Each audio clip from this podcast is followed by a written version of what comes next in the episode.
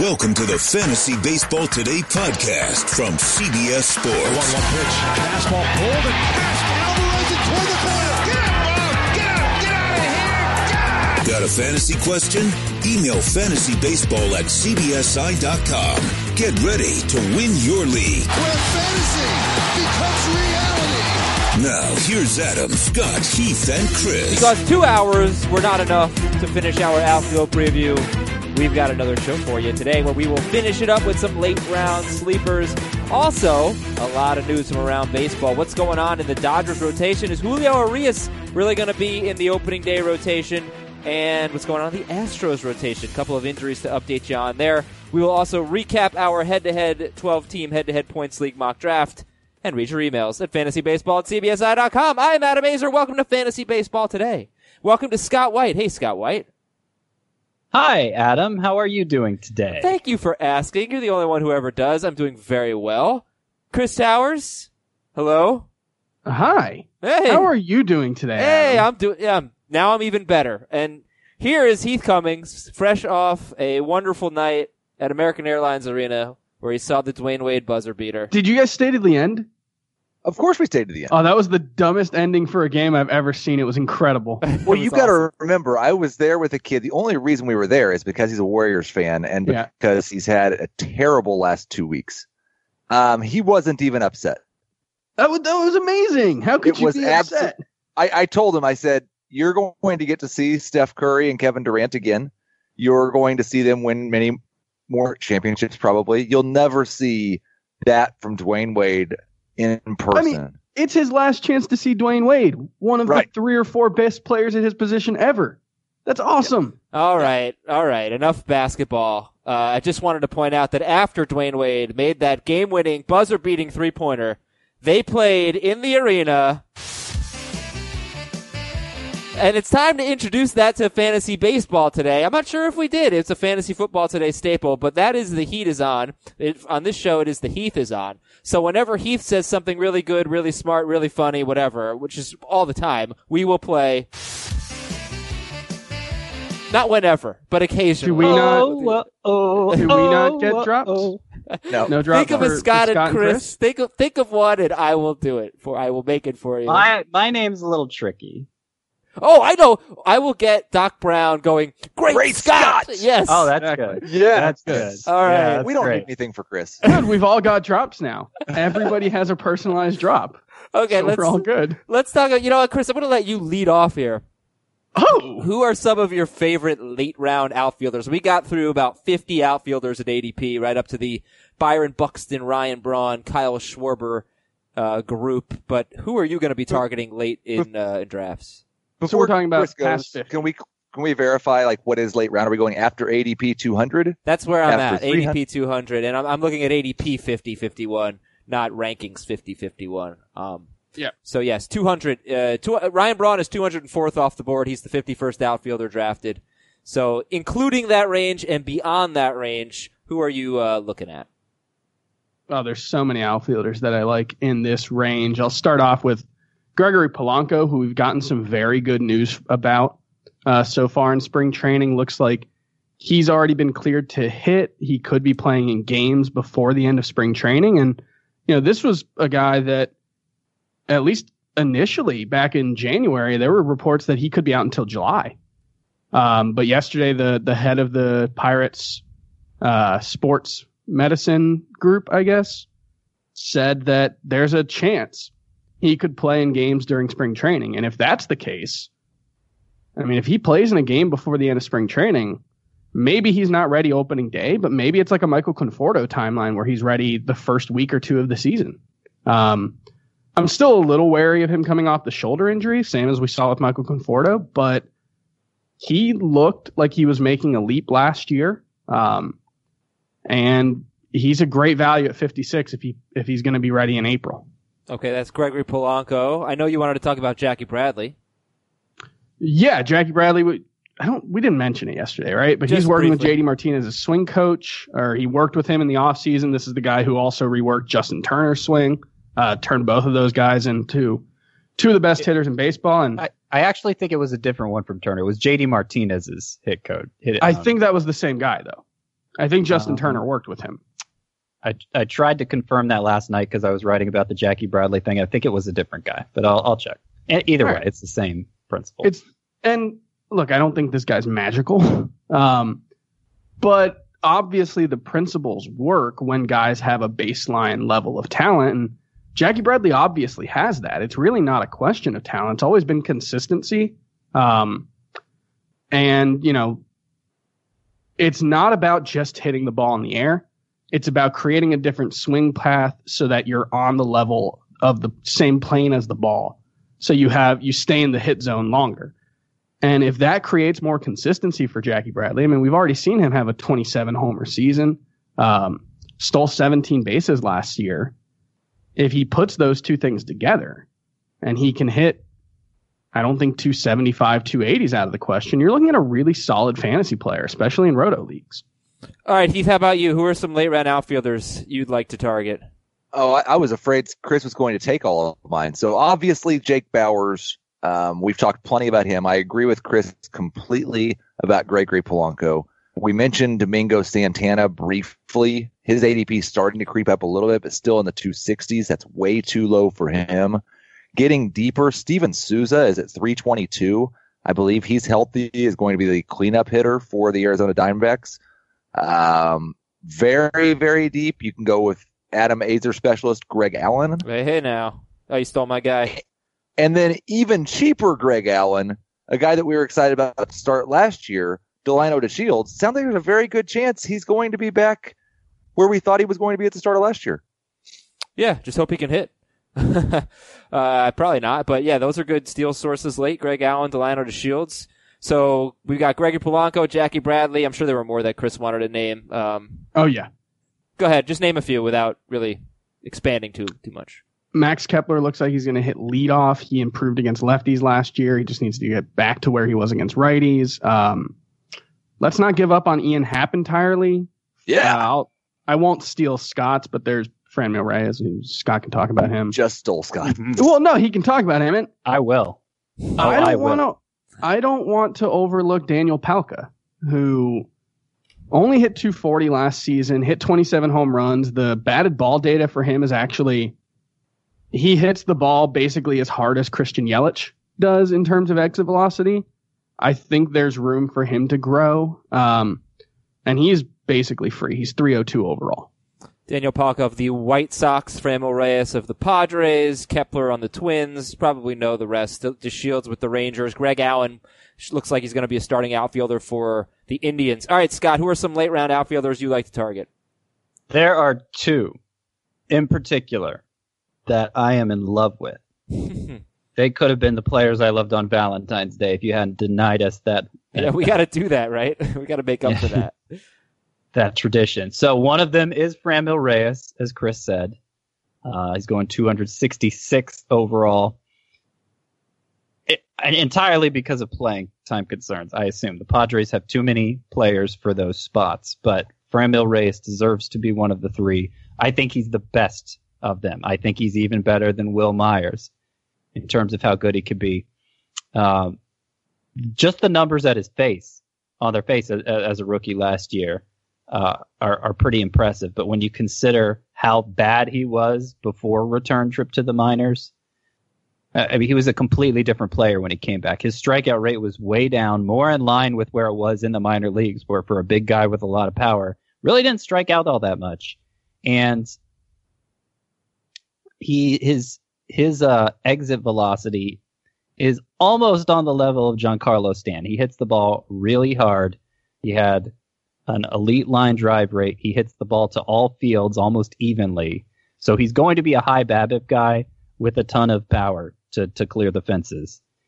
I, I think it's only a matter of time. If if he doesn't win the job outright this spring, I think it's only a matter of time. Certainly in five outfielder leagues, I have to have Franmil Reyes. The other is going a little earlier, Jesse Winker, 236th overall. I have a feeling he might move out of this range as spring goes on because playing time concern was a big question for him too. And um, I feel like David Bell has kind of already put that to rest. There, there are no restrictions on Winker coming off shoulder surgery. And, yeah, he's and he's playing in games soon, if not already, right? Uh, I don't think he has yet, but soon. Yeah. Uh, Bell has said he sees him as an everyday player. He's in the discussion to bat leadoff. And he's a mini Joey Votto. He really is. If you look at his batted ball profile from last year, it's, it's, you know, J- Joey Votto's was kind of wacky last year, but compare it to the typical Joey Votto season, it's right there. He walked more than he struck out in his first look in the majors, and he really started to show some power as the season went on. If he's just a 20 homer guy with everything else he does with the bat, I think he's must start. Okay, yeah. So Winker, look, home runs he might. I know Scott just said he started to show some power. Last 26 games before his shoulder injury, he had an 1148 OPS. He batted 413 with a 453 BABIP, four home runs and six doubles.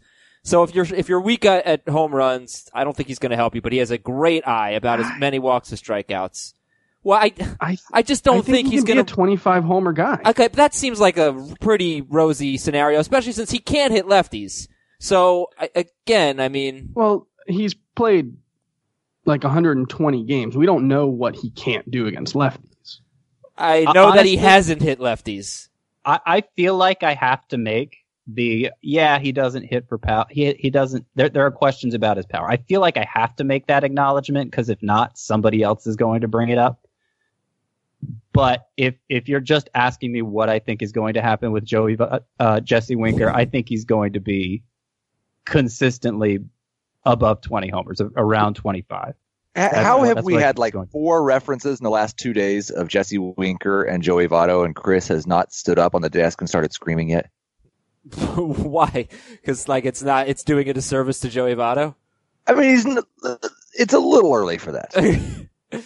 Uh, well, Okay, even if he doesn't, set looks pretty similar. here's the point though that I was trying to make. Even if Jesse Winker doesn't hit for a- a lot of home runs, he's still going to be a good value unless he keeps moving up. But if you're drafting right now, like he doesn't have, he'll he'll score runs, get on base, um, be really probably very effective in points leagues, and he's 240th off the board, 59th outfielder. Uh, all right, so there you go. There are some names for you: Franmil Reyes, Jesse Winker, Jake Bauers, Domingo Santana, Steven Souza really late, Greg Allen, Delino DeShields really late, Gregory Polanco, Jackie Bradley, Max Kepler, Ian Happ. Some guys to keep an eye on as late round outfielders. Let's do news and notes. Bryce Harper could be down to the Phillies, Dodgers, and Giants, and it's looking worse for the Phillies. Um, which, you know, isn't good for Harper necessarily, especially if he ends up in San Francisco. But it's also, I, I think, in my opinion, not good for someone like Jean Segura, uh, Cesar Hernandez, guys who would benefit. Now, we, of course, we just talked about Their yesterday. Chris, lineup's good enough. Chris is, sta- is it though? I mean, That I mean, that might be like a difference of five runs or something. All right, fine. All right, fine. Uh, Clayton Kershaw did not feel great throwing the other day, and Julio Urias apparently could begin the season in the rotation. He barely pitched in 2017. He did not pitch in 2018, but as a rookie, he was 20, I think, in 2016. Julio Urias had a 339 ERA, more than a strikeout per inning, but he did have a 146 whip. He has control issues. Uh, Scott, what do you think happens in the Dodgers rotation? What's your read on this right now? my guess uh, is that Clayton Kershaw begins the year on the DL and Urias is in the rotation. But not for long. Right, right. Um, but you know, there's there's no telling the way the Dodgers handle their rotation, constantly shuffling guys on and off the DL, seemingly as a way of preserving their innings. Though, obviously, that's not something they can admit to. Um, you know, it, it, it could be that Urias sticks in the role for a, a couple months. Uh, but this just based makes- on the way Dave Roberts is talking, I think he's overtaken Ru- uh, uh, uh, Ross Stripling, Stripling, is the yeah. next in line. That was the name I was going to say. This makes me feel really bad about Ross Stripling because I kind of thought he was that guy as soon as someone got hurt, and he could still be a guy who ends up making 20 starts this year because they have lots of pitchers on that team that could have concerns about their innings. Um, but this this makes me feel worse about Stripling as a late round sleeper. Well, here's here's what I would say. Kenta is not going to throw more than 135. I think it's 135 innings where he gets like a three million dollar bonus. So they've pretty much made it clear he's not going to get there. Um, Hyun Hyunjin Ryu's probably not going to make more than 20 to 25 starts. Clayton Kershaw's probably not going to make more than 20 to 25 starts. Walker Buehler might get to 30. Yeah, he's the Rich- safest. And even that, I think that he's going to have some some times where they pull him back. Rich Probably. Hill's not going to make 30 starts. There, there's going to be a lot of starts available. I still think drafting Ross Stripling late, given the gains that he made last year, makes a lot of sense. Is anyone drafting Julio Urias? We need to start. We need to start. Yeah, I mean, Sure. it would depend on the depth of the league. I I don't know. I, I need to move him up by rankings and see exactly where he lands, but I don't know if he's going to quite make the cut in a 12 team league for me. But you, my- certainly you could talk about it. Yeah, my my thing is if like if we find out he's starting on opening day, you're dropping someone you drafted to pick him up, and you're probably starting him. Right. Right. Okay, that's, That's Julio So, Urias. so I'd rather So have just- my, I'd rather have him on my team. Right. I would, yeah. you know, I, I would say it's a 55% chance right now he begins in the starting rotation. All right, uh, Carlos Martinez had a platelet-rich plasma injection (PRP). He is unlikely to begin the season in the rotation. When are we taking? Well, I can tell you in our points league draft that we did two days ago, uh, which he's actually RP eligible. Carlos Martinez went. Oh wait, no, I don't know. Oh yeah, 119th overall. There we go. Uh, so that is like round 10, the end of round 10 in a 12-team league, and that was with RP eligibility. So where do you guys, Heath? Where would you draft Carlos Martinez right now? Uh, he just continues to fall and fall, and I and I've I was high on him two weeks ago. I think I'm still probably one of the high guys in the industry on him, but it's much much lower. I took him in the TG FBI draft two days ago at pick 180. I know Chris got him. I think last night at pick 217. 217. Yeah. Whoa, Whoa. Um, he's he's falling down to the point to where he's basically free, and maybe he's worth nothing, but he's certainly worth speculation at that stage of the draft. okay. Does this open up a spot for uh, for anyone interesting? Uh, Probably Alex Reyes. yeah, for Al- God, couldn't think of his name. For Alex, he's interesting. Thank you. He's- Yeah, he's very interesting. I mean, he's um, he could be amazing. Is he going to be in the rotation now? I, I don't think it's as clear for him as it is for Urias right now that he's next in line. I would I would guess so, but they have they have a few other options they like, and and they might want to be uh, really cautious with Reyes' injury based on what's happened the last two years. So I, I think we need to wait and see how that plays out. But I mean, he's still.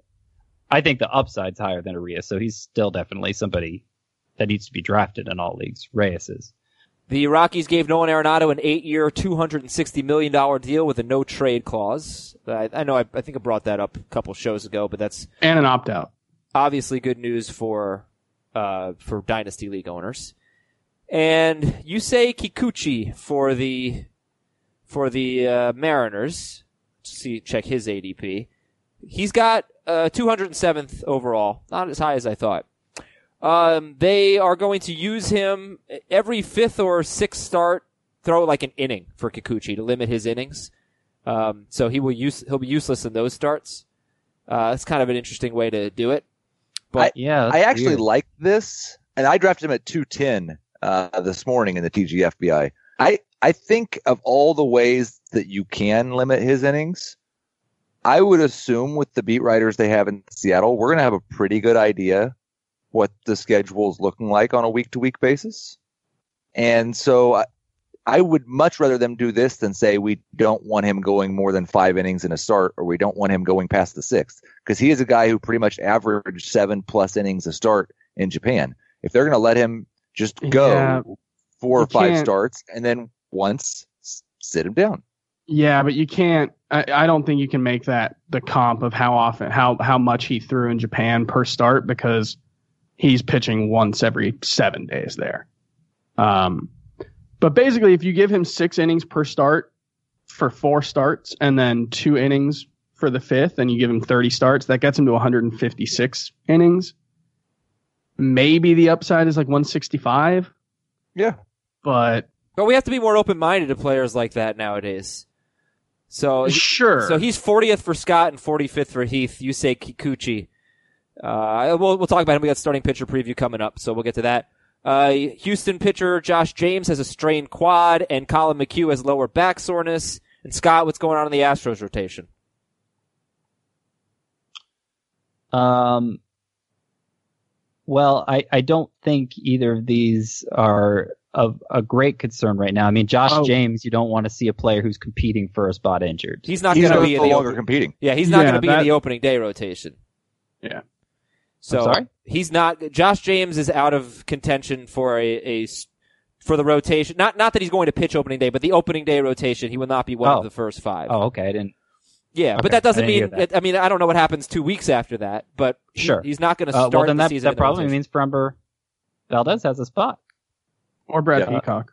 Yeah, I, I guess Brad Peacock technically is in the mix, but he's already they're already losing one reliever in McHugh, uh, assuming he's healthy. right. uh, so I, I I I I think the odds are against Peacock. Framber Valdez is interesting though because he was a good bat mister in the minors, and both in the majors and the minors, elite ground ball like Keuchel level ground ball rate. So I think he might be a little overlooked in fantasy.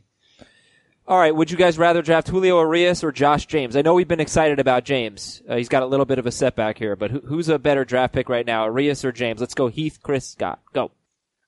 I'm still going to say James because there is a potential for Josh James to throw 150 innings as a starter in the major leagues, even if he misses the first two weeks of the season or the first month of the season. I don't think there's much of a potential for Julio Urias to get over 110 this year, maybe 120. So I, I would rather have James, but they're right in the same area now. Chris. James easily. Scott. I'm really excited to see him. I, I also say James. Okay. Alex Bregman will make his spring training debut on Saturday. Buster Posey will do so on Friday. Didi Gregorius, unlikely to return by June, so we're looking more like July or August for Didi Gregorius.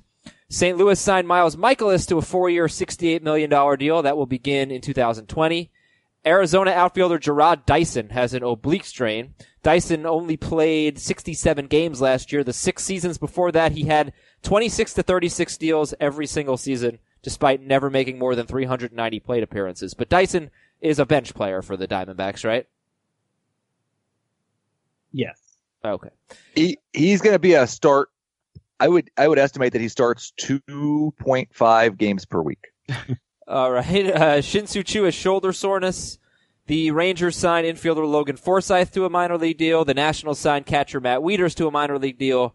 Uh, the Major League Baseball is proposing to avoid using the pitch clock until 2022 at the earliest, but they could institute that three batter minimum in 2020. They've also proposed uh, shortening the commercial breaks in between innings. Yes, thank you. You better do that. If you're just going to go ahead and change the game, at least take a little responsibility and be less greedy and shorten the commercial breaks. That would be excellent. The three batter rule is ridiculous. Ridiculous. I hate the idea of the three batter rule. I hate the idea of the pitch clock. I, don't know that I mind the pitch clock, but the three batter. I batter think it's going to lead to injuries. it seems like a lot of people feel like everyone will just get used to it. Yeah, I- I, I don't. They've been using it in the minors for a few years now, right? Mm-hmm. I don't know how long, but they've been using it in the minors. I don't think it's been a 20 second pitch Yeah. clock in the minors. It hasn't? has Oh, okay. I think it has. need- Okay. Uh, I yeah, I, up on it. I Clearly. think I've seen some data that injuries have gone up. Um, either that or guys won't be able to throw as hard, and we'll see a big decline in pitching quality. I, I don't I don't mind the three batter minimum. Really, I think it I think it opens up a lot of um, a, a lot of room for uh, competing strategies in a way, having no minimum. du- Like it, it's it's almost kind of automatic now. Bring the lefty in for one batter. Okay, now bring in the righty.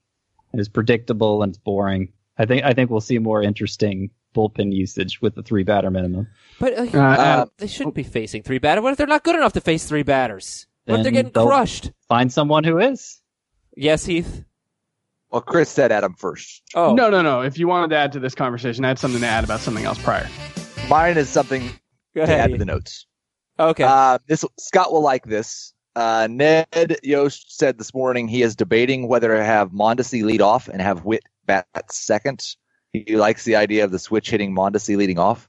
I don't know that Mondesi is going to lead off, but that makes it sound very likely that it's going to be Mondesi and Merrifield as the first two hitters in the order, which was very good for Mondesi's value. And He's then also- also, go ahead. No, sorry. That the other news note was Mike Foltynewicz has been shut down from his next start because of elbow soreness. Oh. Oh. Uh. Ned Yost has said he's also not going to name a closer. He's Uh. he's his eyes have been opened, and he doesn't have any good closers. yeah, relief relief pitcher preview tomorrow. One of the first questions I'll be asking on that is how many set closers do we have when we do that on March 1st? It's not a leap year, right? No, it's not a leap year. Uh, we have too many segments in today's show, by the way, so we're gonna have to start going faster.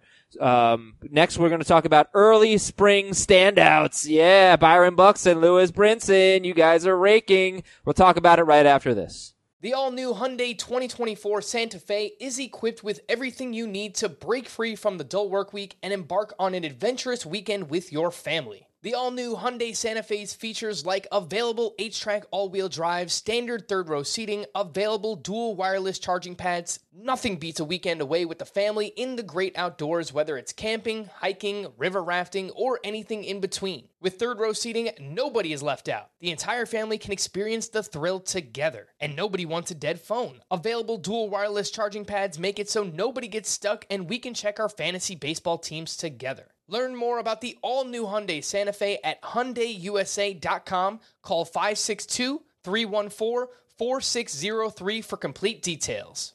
Worn by players like Michael Harris to meet the demand of elite ball players, the New Balance Fuel Cell 4040 V7 is a versatile option. The 4040 V7 is built for the athlete who needs responsiveness and ability to cut and run at their full speed. The model features a fuel cell foam underfoot and a synthetic and mesh upper to provide breathability, comfort, and a snug fit as you round the bases. The fuel cell midsole features nitrogen infused foam specifically designed to propel athletes forward. Learn more about the 4040 at newbalance.com. Early spring standouts. Scott's been doing great work writing columns on the website, giving you little updates on what's going on in spring training. If you, just like me, think it's so boring and don't really want to look at all those box scores, but of course I will. Um, Scott, who are some early standouts that, you know, are actually making a difference in your mind and not just, you know, fodder for this dead zone right now of stuff to talk about? Um, actually making a difference. Well, the Jackie Bradley thing that Chris brought up earlier, I, I think, you know, I wasn't paying. Uh, there was no way I was going to draft him anywhere, and now he's kind of interesting. Uh, Edward, Edward, um, sorry, Eduardo Rodriguez of the Red Sox. He is apparently working in a slider this year, which I think could be critical to his chances of a breakout. He's always been an interesting pitcher the fastball changeup combo is so good that the strikeouts are there, but consistently high hit rates have kept the ERA and WHIP less than palatable. Um, I, I think adding that variety will make it so hitters can't guess as easily and could mean big things. Could mean Mike Clevinger type numbers for Eduardo Rodriguez. Obviously, there's a health issue too but I, I find that interesting. Um, Urias, we mentioned. Uh, Nick Senzel. There was an interesting comment from David Bell yesterday about Nick Senzel, where you know it, it was it was actually he was being asked about Scott Schebler and Scott Schebler's versatility in the outfield. Scott Schebler, of course, being the one we presume is going to be the opening day center fielder and he said we like we like to see him in center field, but he's going to be playing left and right. That's what he said about Shepard. Well, then who's playing center? I, I think that means Nick Senzel's clearly Plan A. I don't know if he's going to be open opening day or if it's going to be another mid-April situation, but Senzel needs to be he, he needs to be drafted in all leagues, second base eligible. Okay, so let's look at your second base rankings then. If Nick Senzel is going to be a riser, would you rather have Senzel or Rougned Odor? Rugi. Rugi. Okay, Senzel or DJ LeMahieu? Senzel. Might be Senzel. Yep. Okay, so that's that's 14 in the rankings. DJ LeMahieu. So Senzel could be a top 13ish second baseman. Uh, interesting stuff. So how about Buxton and Lewis Brinson? Uh, Lewis Brinson, uh, Chris, what do you think about those two guys? I don't. like Lewis Brinson hit, he hit two balls extremely far yesterday. Um, but I I mean, I, I I'm working on a piece that will be updated throughout the spring about what matters in spring, and I came up with six categories of things that can happen in spring training that might matter, and performance is not one of them because I just don't care that much. Dan Vogelbach had a 1455 OPS, if you'll remember, last spring. Um, like it, it's a reminder that they exist. I think is the best way to say it. With you know, like Buxton reworked his swing. He got rid of the leg kick. He said he spent all off season. Um, you know, he he said he's gotten too much different coaching, and he's trying to get back to the basics. Um, what that means, he got rid of his leg kick. I don't know if it means he's going to be good, but like Byron Bus- Buxton exists. It's nice to be reminded he should be drafted because there is 35 steal potential with some pop. Lewis Brinson, Brinson also exists. Maybe needs to be drafted in the reserve rounds because there's some pot- potential there. But uh, the fact that he's hit three home runs in three games or two games, whatever, it, it's nice. Yeah. They were pretty. it, it doesn't mean a lot. I, I do differ from Chris in that, you know, obviously two or three games, pretty close to meaningless. A whole spring, I mean, depending on what the full extent of the numbers look like, depending on if there were changes made that might have inspired the numbers, it, it means something to me. I, I mean, even even he used, he cited Vogelbach's numbers last year. Well, Vogelbach never got a chance to capitalize on those numbers. I'm not sure Vogelbach wouldn't be a mixed league caliber hitter if Right, but not because of spring training. It's because he's Uh, produced in the minors. Well, I mean, I trust the numbers. You know, if he if he's showing he can hit that well against major league pitching over a month's time, um, I, I think it. I don't think it's meaningless. But I'm it's not, not major saying league it pitching. counts for more than the minor league track record, but it's not meaningless. But it's not Minor league pitching. production matters just as much as the manager allows it and general manager allow it to factor Spring into the training, you decision. mean?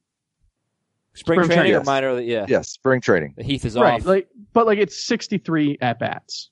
Like I think that's that was the most at bats anybody had in spring last year. so Yeah, Heath, any That's any two uh, weeks. a- a- any standouts for you, Heath? Anyone that's catching your eye?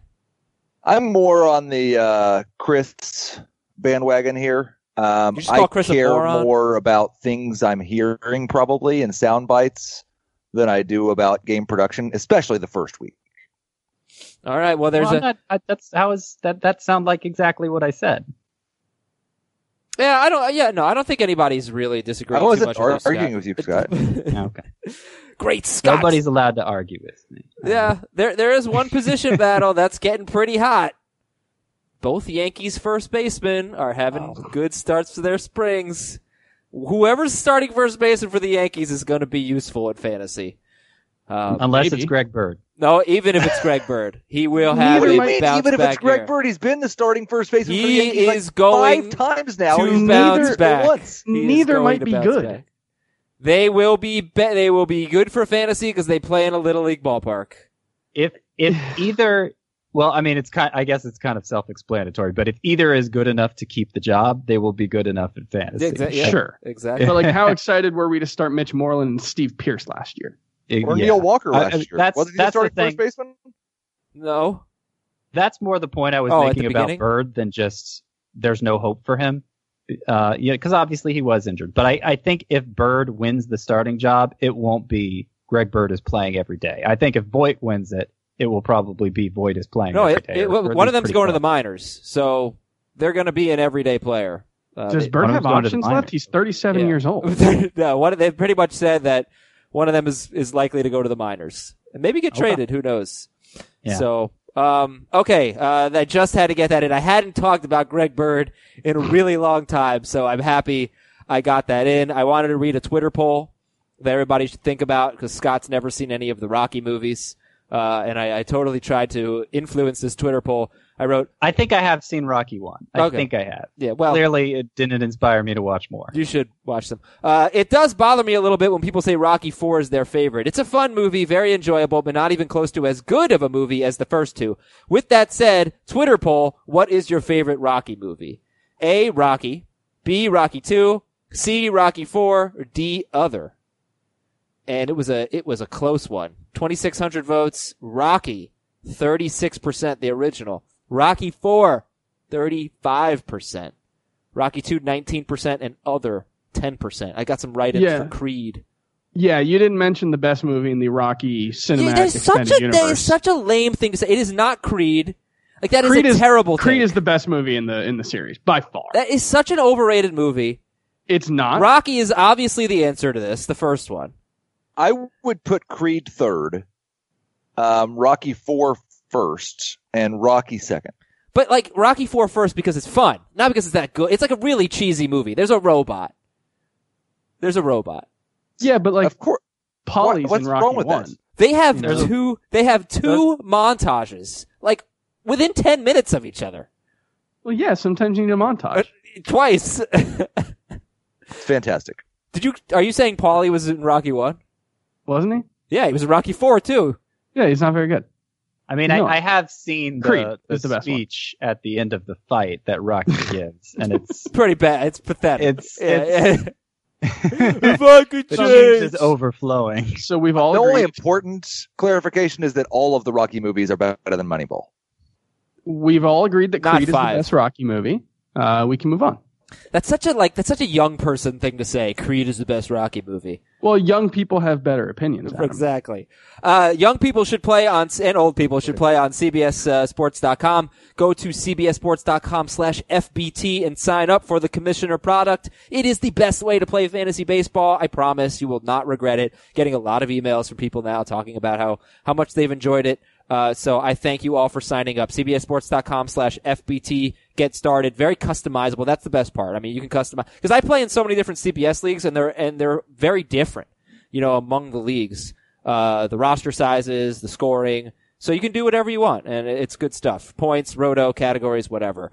And sportsline.com. Use the promo code Vegas on Sportsline to get your first month for just one dollar. Vegas is the promo code. It's a gambling site. It's a fantasy site. It's a wonderful site. And on the Fantasy Football Today podcast this afternoon, uh, we're going to talk to a Sportsline contributor, Jacob Gibbs. But again, use the code Vegas on sportsline.com. Let's read some emails for about five minutes and then spend uh, the rest of the time on the head to head points league mock draft. So uh, I will encourage you guys not to go uh, as deep in these answers as you normally would. Sorry about that. This is from Matt. Michael Conforto. All signs point to him being a guy to have on your team. I have him as a draft priority in my head-to-head category auction draft. But then there is the Chili Davis factor. Uh, is Chili Davis enough to be concerned with drafting Michael Conforto? I want to go to Heath on this one because I feel like you haven't talked as much about Chili Davis as the rest of us. I think the Chili Davis factor is probably a little bit overblown, but I don't think it's entirely overblown. It's every player, it's all about the cost, and there are reasons to be concerned with Conforto outside of Chili Davis. Um, it's just kind of, but I guess what I would say is the Chili Davis factor is not enough for me to say stay away from Michael Conforto Agreed. it might be enough to keep me from reaching a couple rounds above his ADP. Okay. Everybody cool with that? Or Scott? I Scott, Yeah. feel like Scott. Yeah. Okay. Cool. We're good. Uh, That's fine. won't talk for Scott anymore. Lou in Connecticut. How many stolen bases do you feel is a good amount to shoot for in a head-to-head categories league? Ballpark it. So, Chris, I know in the so past I- you, you've written about like what you need at each category. Yeah, I mean, I have the data for um, for roto leagues, and I would assume it's not that different. So let me pull that up now. Um, so last place in stolen bases last year on average in 12 team CBS Sports leagues in roto had 73 steals. First place had 168. So third place had 145. Sixth place had 119. So 120 should make you competitive uh, 140 should get you to a place where you're winning more often than not. And now the, the leagues are going to be different. There will be people who don't prioritize speed, um, and there will be people who do a lot, and that'll matter more in head to head. But generally speaking, if you can get 135 steals by the end of the season, you should be in pretty good shape. It's Those numbers are team league. probably too high for head-to-head standards, just because you're starting five more hitters in a standard head-to-head league.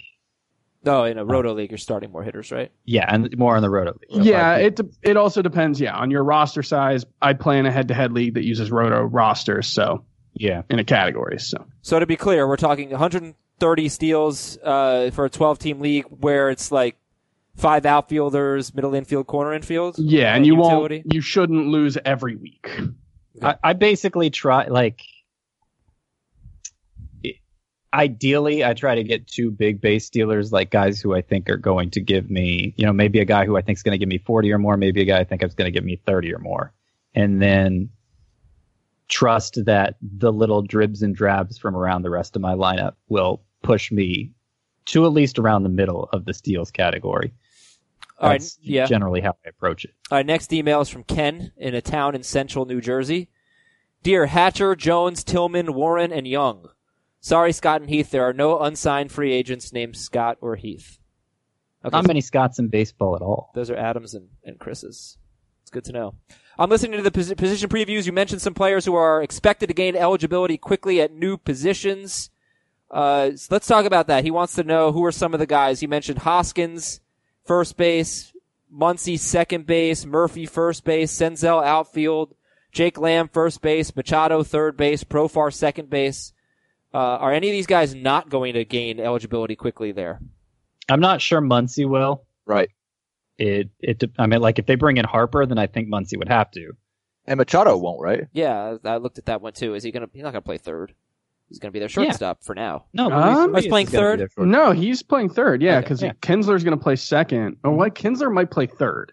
It- that They've was talked the about plan, but that. now they have Machado. Uh, oh, you know what? They could reshuffle him. Yeah, they could put Kinsler Machado at at third, short. Machado at short, and Urias at second. But eventually, they're going to have to make. I think Machado's going to play either shortstop or third. I don't think it'll be one the whole season. I, I know for sure they still plan Tatis to be their long-term shortstop and Yeah. Machado at third base. Anyone And else, so- guys? Anyone else that's gonna gain eligibility? Oh yeah, I mean there's uh, coming up with them off the top of my head. Yeah. Um, that might be a challenge. Wilmer Flores, second base. That's kind of going deeper. Than he Mike probably wants to go. Moustakas, maybe second base. Sure, that's a Yep. good one. Okay. Uh, all right, great. How about how about uh, let's go with Adam in Southern India. Heath, I'll give this one to you. Deep roster dynasty league. Would you drop Scott Schebler or Tyler White for any of the following? Ramon Laureano, Franmil Reyes, Mark Trumbo, Jorge Soler. Well, I think everybody wants to drop him for Fran Reyes on this podcast, probably. Schebler for Yeah, Reyes. Schebler. What about Tyler White? Would you drop Tyler White for Laureano, Mark Trumbo, or Jorge Soler? I mean, if it's a deep league, I think Tyler White needs to be owned. I am pretty excited about what Ramon Laureano could be. It might become down to as much of how is your outfield depth and is this a five outfielder league?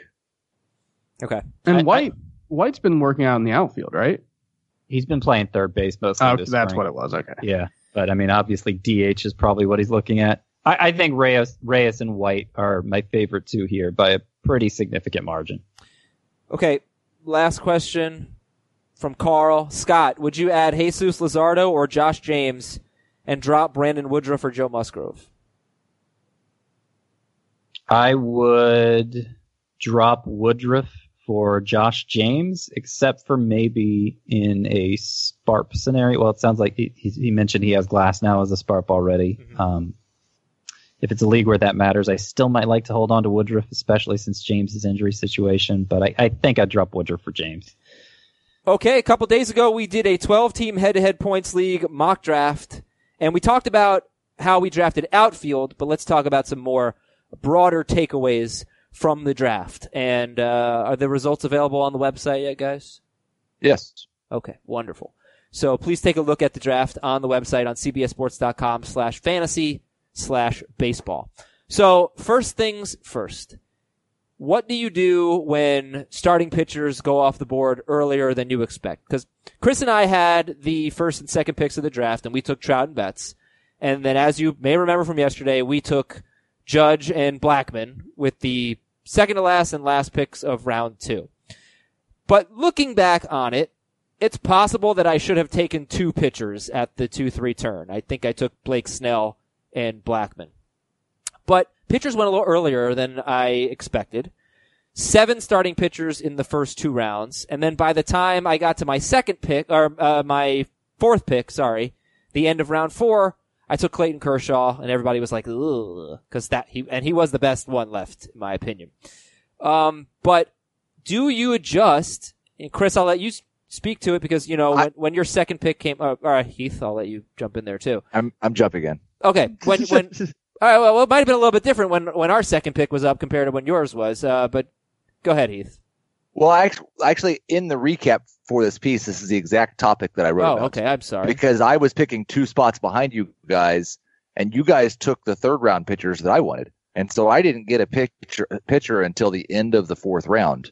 And I agree with you completely that pitchers went off relatively quickly. My adjustment in this situation, I don't think it's like a panic move because if you are going to take hitters with 70 or first nine picks or 80 or first 10 picks, you're going to have the best or second best offense in the league. What I want to do though is when I get to that round 10 range is I'm going to start taking pitchers, even if it's a round or two early, that I think have the upside to be number two and number three starters. I did take Strasburg in the fourth round as my ace. And when he's healthy, he'll be my ace. But then I took Robbie Ray in round 10, Shane Bieber in round 11, Nick Pivetta in round 12, Rich Hill in round 13. Um, Well, why didn't you take, you know, why didn't you take Zack Wheeler or um, David Price? Like, uh, why didn't you take a picture in pitcher in rounds like six, seven, eight? Why did you wait so long because I don't guy? think, specifically with Bieber and Pivetta, and really even with Robbie Ray, I don't think that there is a difference between. In fact, I'd rather have most of those guys than David Price. I don't think it's a, there's a significant difference between them, and you can get them three or four rounds later and build an elite offense instead. All right, so just Yeah, to I- clarify, ho- ho- I just want to because people might not get it. So Heath had the fourth pick. He went out Altuve in round one. He took Francisco Lindor in round two. Uh, he fell pretty far, and then he was probably thinking, okay, I'll get my ace in round three. But Blake Snell, Aaron Nola, Trevor Bauer were the first three picks of round three. So you decided to take Benintendi, Heath, instead of Carrasco, Syndergaard. Um, they were the next two pitchers off the board. Then Corbin and Buehler went. Then Flaherty went, and Greinke went, and then finally you took Stephen Strasburg in round four. Uh, so that's kind of what you were talking about. I, I'm surprised. I guess I'm also surprised you didn't take a pitcher in round three instead of Andrew Benintendi. Like no Carrasco or Syndergaard instead of Benintendi.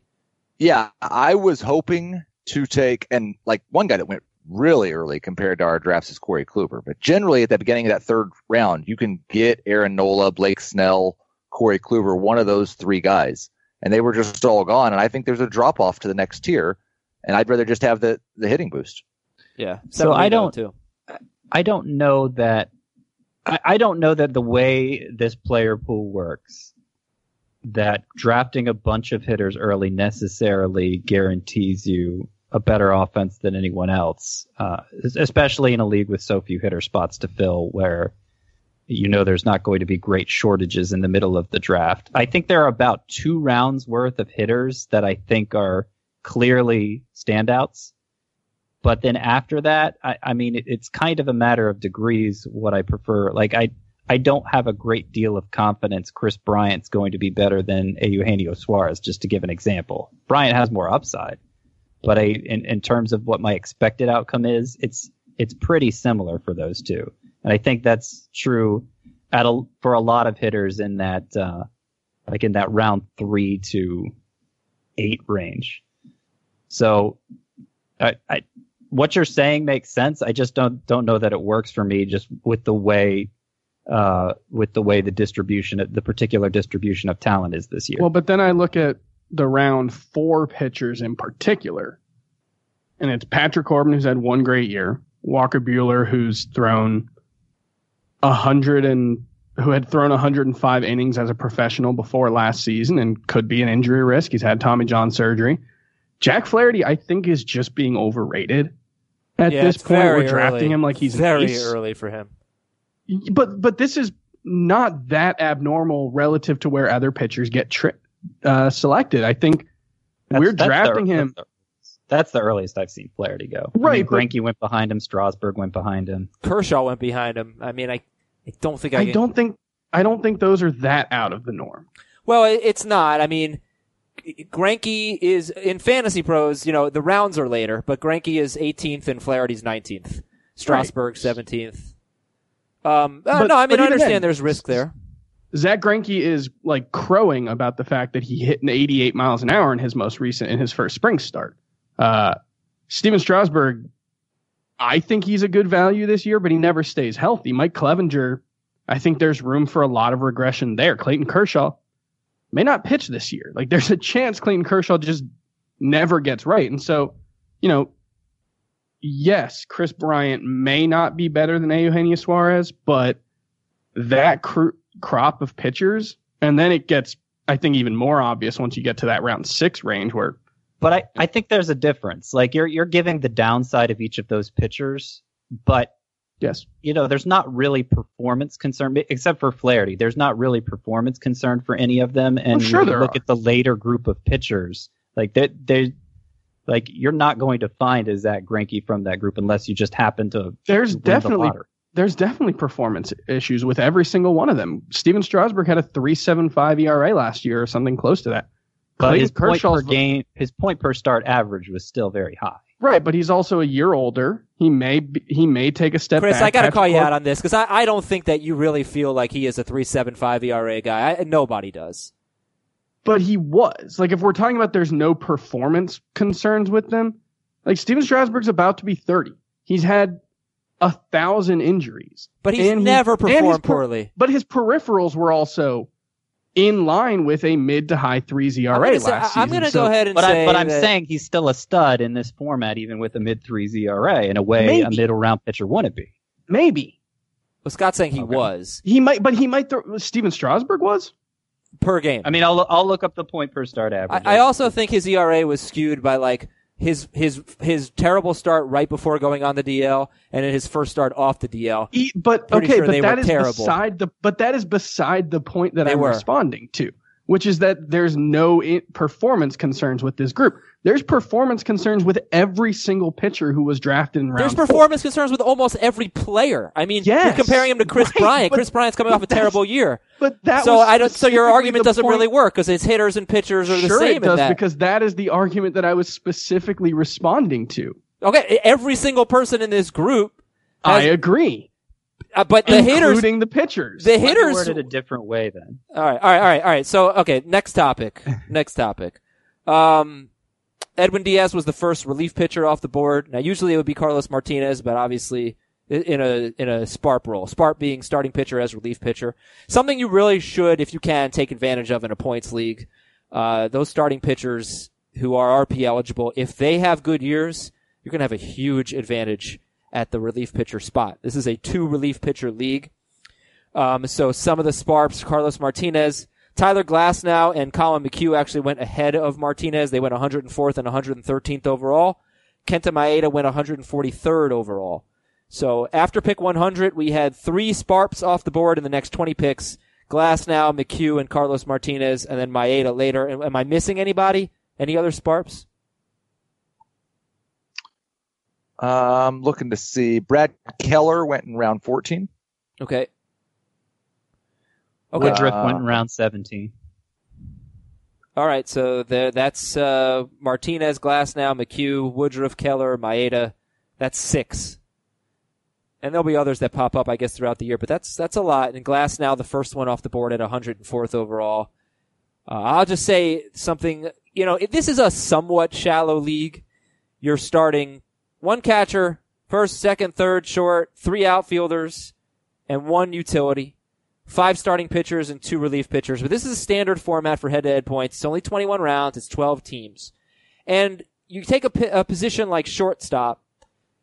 I was the last person to pick a shortstop.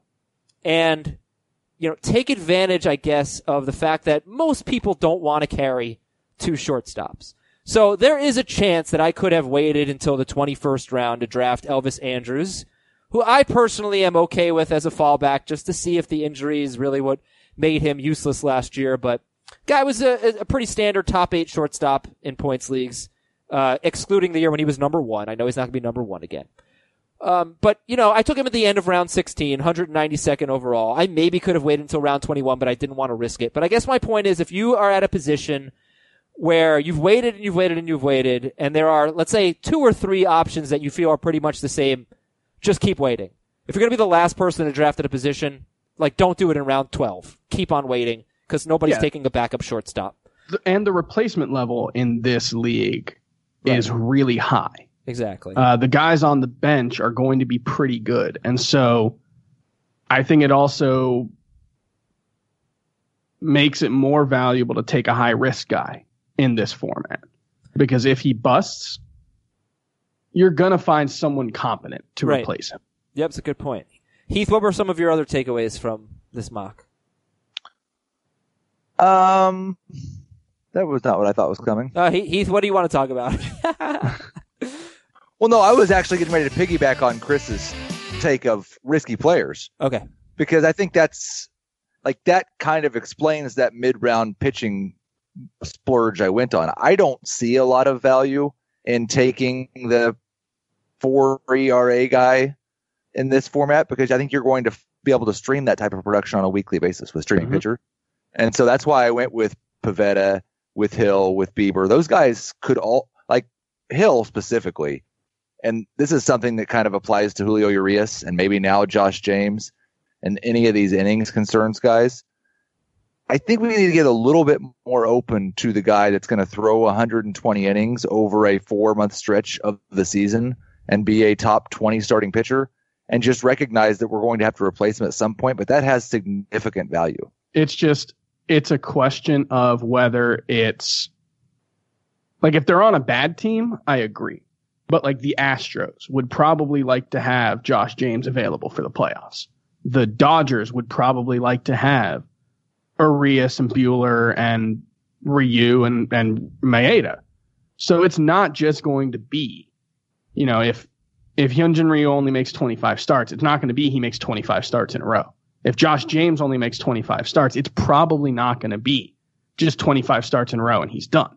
It'll probably be 10 starts, two weeks on the DL, maybe a couple of Which bullpen appearances. I I still But think it's the hard way to you guys roster. approach pitching is kind of Yeah. Okay. is kind of thank you. Because Just- didn't we? Didn't you try this, Chris, two years ago, and like then you completely went away from it? I because I I know what you're saying, Scott. I feel like they are just forsaking pitching in the top first ten rounds or I'm so. not, Take- forsaking pitching. all pitching these went upside. bananas.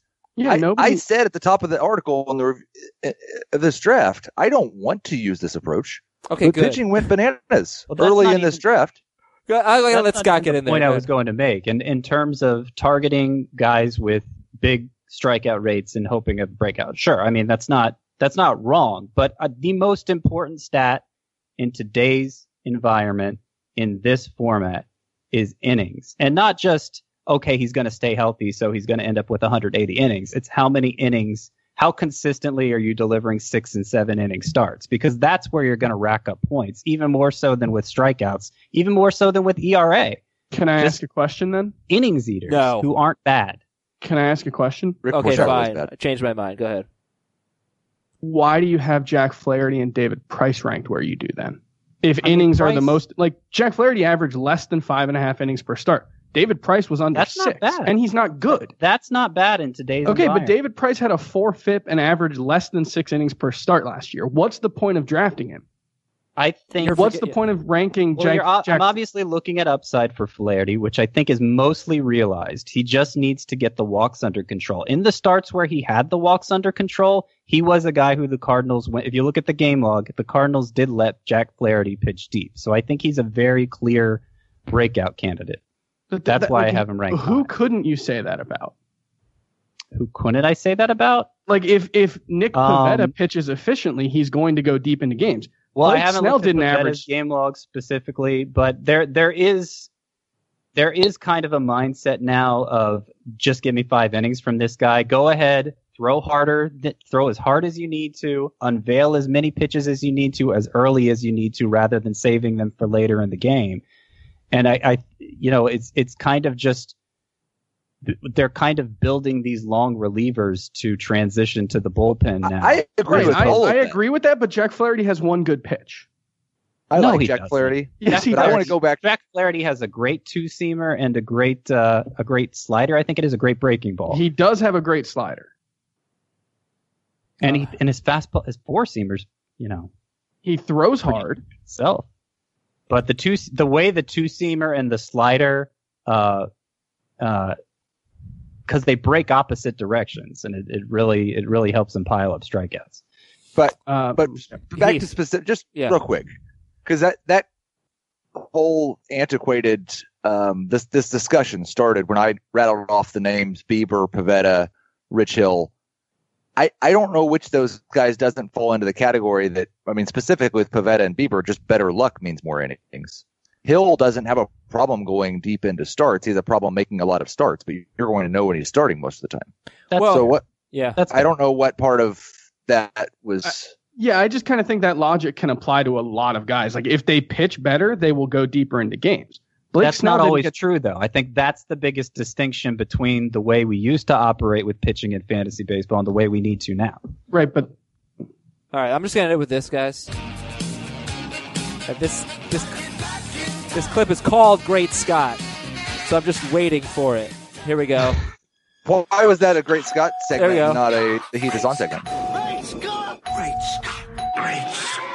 I got a lot to work with here, Scott. I got a lot of great Scots to work with. All right, thanks for listening. Uh, relief pitcher preview tomorrow on Fantasy Baseball Today. We're out.